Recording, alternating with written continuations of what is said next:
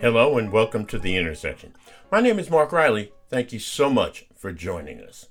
In this episode, some embarrassing communication among Fox News stars about the 2020 election and whether it was stolen. Democrats and Republicans have sharply differing views on how to fix Social Security and Medicare. What can U.S. youth learn from an insurgent candidacy in Nigeria that's drawn massive support from young people? And could an indictment of Donald Trump actually be in the cards in the near future? Let's roll. You may remember that the primary media outlet pushing the notion that Donald Trump actually won the 2020 election was Fox News. Its talk show hosts went full tilt in backing Trump's assertion that the election was somehow fixed in favor of Joe Biden and stolen from him. A good part of that overall argument centered around Dominion voting systems, who in turn has sued Fox News and several other outlets that pushed the notion that Dominion's voting machines were rigged. In a series of legal findings, Dominion has managed to get a hold of several text and other messages among Fox Star broadcasters and other company executives. It's not pretty. Witness this exchange between Tucker Carlson and Laura Ingraham on November 18, 2020, a couple of weeks after the election. Carlson, quote, Sidney Powell is lying, by the way. I caught her. It's insane. Ingraham, quote, Sidney is a complete nut. No one will work with her. Ditto with Rudy. That would be Rudy Giuliani. This between two hosts who then proceeded to turn around and promote the vote fraud theories espoused by both Powell and Giuliani. The skepticism even went to the top of the company. Rupert Murdoch, chair of the Fox Corporation, expressed his doubts about the Trump narrative. You may ask yourself, what would prompt people who say these kinds of things in private to say something different in public? The answer is contained in Fox's decision on election night to call the race in Arizona for Joe Biden. Not only was the Trump campaign furious, but Fox viewers were as well. Fox was the first network to call Arizona, and that pretty much clinched the election for guess who? Joe Biden. The result was that Fox News ratings plummeted. It was then that its biggest personalities began to do a 180 and start to follow the Trump line that the election had been stolen. And who did they blame? Dominion voting systems. Many of their claims were downright outlandish. Fox, I believe, in order to win their right wing audience back, began parroting those same claims. Keep in mind, the filing last week could be the tip of the iceberg. Fox has been fighting tooth and nail to keep a lot of that material under seal, and even the material that was released was heavily redacted. It also is fighting back against the lawsuit by alleging Dominion cherry picked quotes and took them out of context. Here's their problem Dominion is suing for $1.6 billion, alleging Fox News had a host of commentators and guests that alleged it was helping in rigging an election for Venezuelan President Hugo Chavez. Now we're talking about Dominion voting systems helping to rig an election that had happened years earlier. Dominion's challenge lies in proving the network acted with malice, knowing such information was false, but allowed it on the air anyway. That's a high bar, but one that Dominion might just be able to meet. We'll see how things go. Meanwhile, the subject of all this back and forth is facing some problems of his own.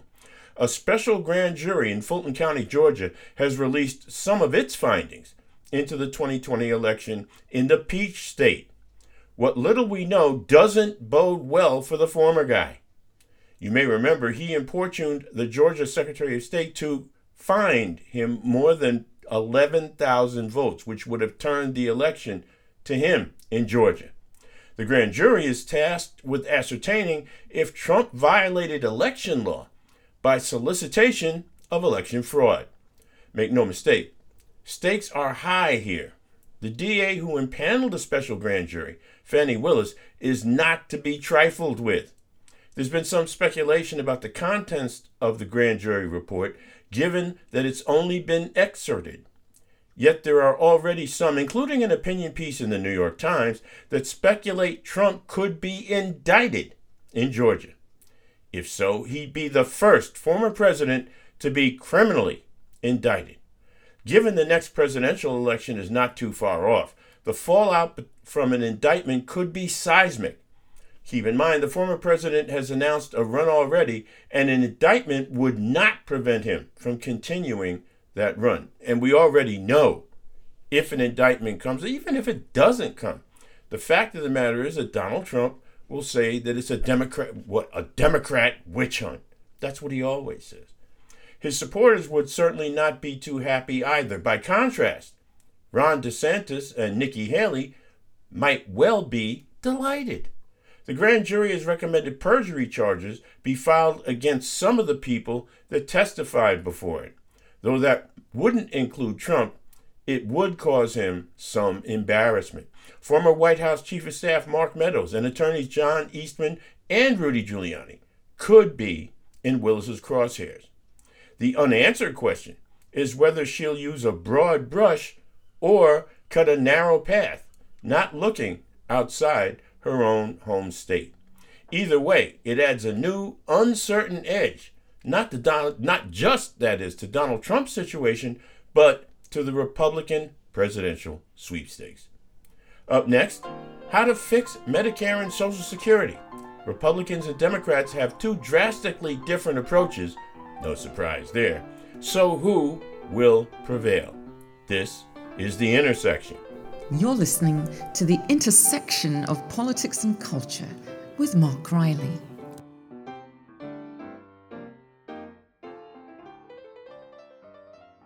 Welcome back to the intersection. There seems to be consensus in Congress that something needs to be done about the two major so called entitlement programs. And I say so called entitlement programs because the fact of the matter is that both Social Security and Medicare are paid for in part by the very taxpayers who benefit from them. So I'm not sure entitlement programs are actually the proper terms, but we'll leave it there for now. It should come as no surprise that Democrats and Republicans have wildly differing views on what needs to be done. Democrats generally want to raise taxes and expand benefits. Republicans, on the other hand, want to raise the age benefits are paid as well as reduce them and shrink eligibility. Keep in mind that both programs are popular with both recipients and the general public. Both are also at risk of running out of money in the next one to two decades if changes are not made. Republicans, specifically Senator Rick, uh, Rick Scott of Florida, floated a trial balloon last year that would have seen all federal legislation sunset in five years. That would have included Social Security and Medicare, and the idea went over like a lead balloon. Despite GOP leadership backing away, Democrats, including President Joe Biden, are using it like a bludgeon, as well they should have. If you want any proof of that, just go back and take a look at the State of the Union address. Although the dates both programs would become insolvent differ, we've been hearing about both going broke for well over a decade. Congress can solve this easily, by the way, by raising the Social Security ceiling, which currently stands at just over $160,000 a year. In other words, they tax you based on earning up to $160,000. After that, it doesn't go up. So if you make $250,000 a year, you get taxed at the same rate or at actually at your first $160,000 worth of income. Republicans, as we know, are loath to ask the well to do to pay for anything. Instead, they want to cut benefits for both Social Security and Medicare from middle class recipients. They know this won't go over well, so they try to cloak their propos- proposals, that is, in an effort to pull the wool over the public's eyes. And who would their plans hurt? Younger workers, regardless of income, and people of color. People of color depend disproportionately on Social Security and on Medicare. Any cut in benefits hurts them right off the top. No one denies something must be done. My inclination would be to back the proposal put forward by Senators Bernie Sanders and Elizabeth Warren. It would extend solvency by 75 years, give nearly all beneficiaries an increase of $200 a month through a revision in the benefit formula, and adopt a more generous annual cost of living increase. It would be funded by applying current FICA tax rates, that's the rate that you pay into Social Security, to incomes above $250,000 and with two new taxes on investment income. That's what you might call a progressive proposal. Does it mean it's doomed? Maybe, but it shouldn't be doomed. The fact of the matter is, too many Americans depend on Social Security and Medicare to take care of on the one hand, their basic income needs, and on the other hand, their basic health needs. And to hang these people, this large number, large swath of the American public, out to dry, which is what I believe Republicans really want. They talk about vouchers, they talk about paying in based on certain other criteria, they talk about anything except their stealth agenda, which is to cut the program. And fact of the matter is, the proposal that Senators Sanders and Warren have put forward are the best way to ensure that both Social Security and Medicare remain solvent for the longer term. And finally, an independent candidate for president has captured the imagination of young people in Nigeria. Can he win? And can the U.S. learn anything about what appeals to young people? This is The Intersection. Join the conversation at Mark Riley Media on Facebook.